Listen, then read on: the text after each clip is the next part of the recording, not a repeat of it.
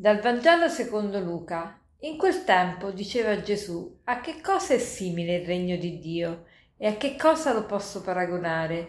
È simile a un granello di senape che un uomo prese e gettò nel suo giardino. Crebbe, divenne un albero e gli uccelli del cielo vennero a fare il nido fra i suoi rami. E disse ancora, a che cosa posso paragonare il regno di Dio? È simile al lievito che una donna prese e mescolò in tre misure di farina finché non fu tutta lievitata.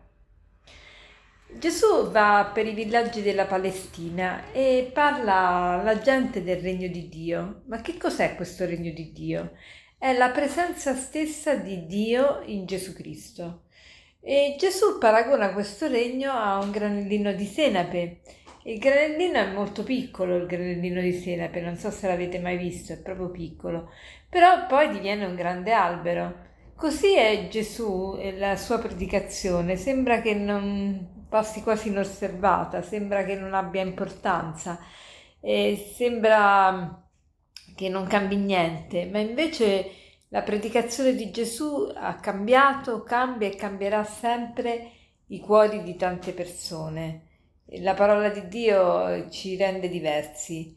E poi Gesù usa anche l'altra similitudine, quella del lievito. Il lievito non si vede, però fermenta tutta la pasta. E, e quindi ancora una volta è che la presenza di Dio eh, nel mondo eh, sembra invisibile, proprio come il lievito, però la sua potenza si farà, si, si farà sentire, o prima o dopo si farà sentire. E questo vale anche per eh, la presenza di Dio nella nostra vita, nella vita spirituale. Noi tante volte abbiamo la sensazione di non crescere nel, nell'amore di Dio, di non crescere nella vita spirituale, ci sembra sempre di essere piccoli. E è proprio ancora una volta come il granellino di senape, come il lievito, cioè non, non si vede il nostro progresso spirituale lì per lì, però poi a lungo andare eh, vediamo che con la perseveranza veramente vedremo tanti tanti frutti come è per il lievito e come è per il granellino di senape. Quindi non dobbiamo temere. Però queste due immagini sia il granello di senape sia il lievito mi fanno pensare alla virtù della pazienza. Perché?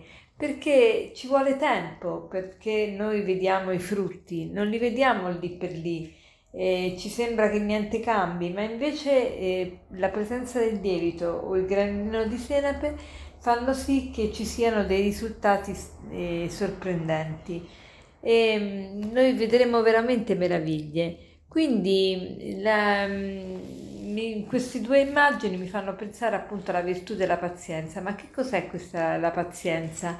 La pazienza è stata definita come quella virtù che consiste nella disposizione ad accettare con calma, tranquillità, rassegnazione, eh, senza reagire violentemente, il male, i disagi, i disagi, le avversità, le contrarietà della vita.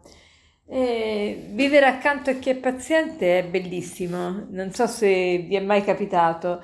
Io ho la fortuna di vivere ancora con il nostro fondatore, Padre Salvatore, che ha 97 anni e ha una pazienza incredibile.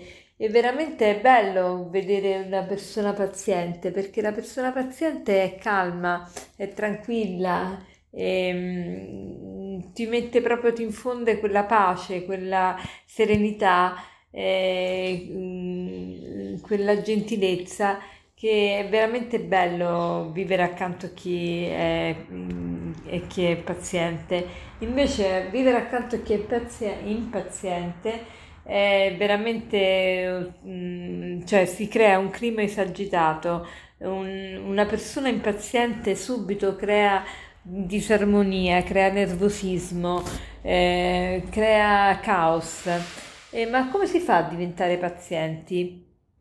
Come per tutte le virtù c'è bisogno dell'esercizio, però per essere più concreti possibile io vorrei suggerire il metodo delle tre R per diventare pazienti.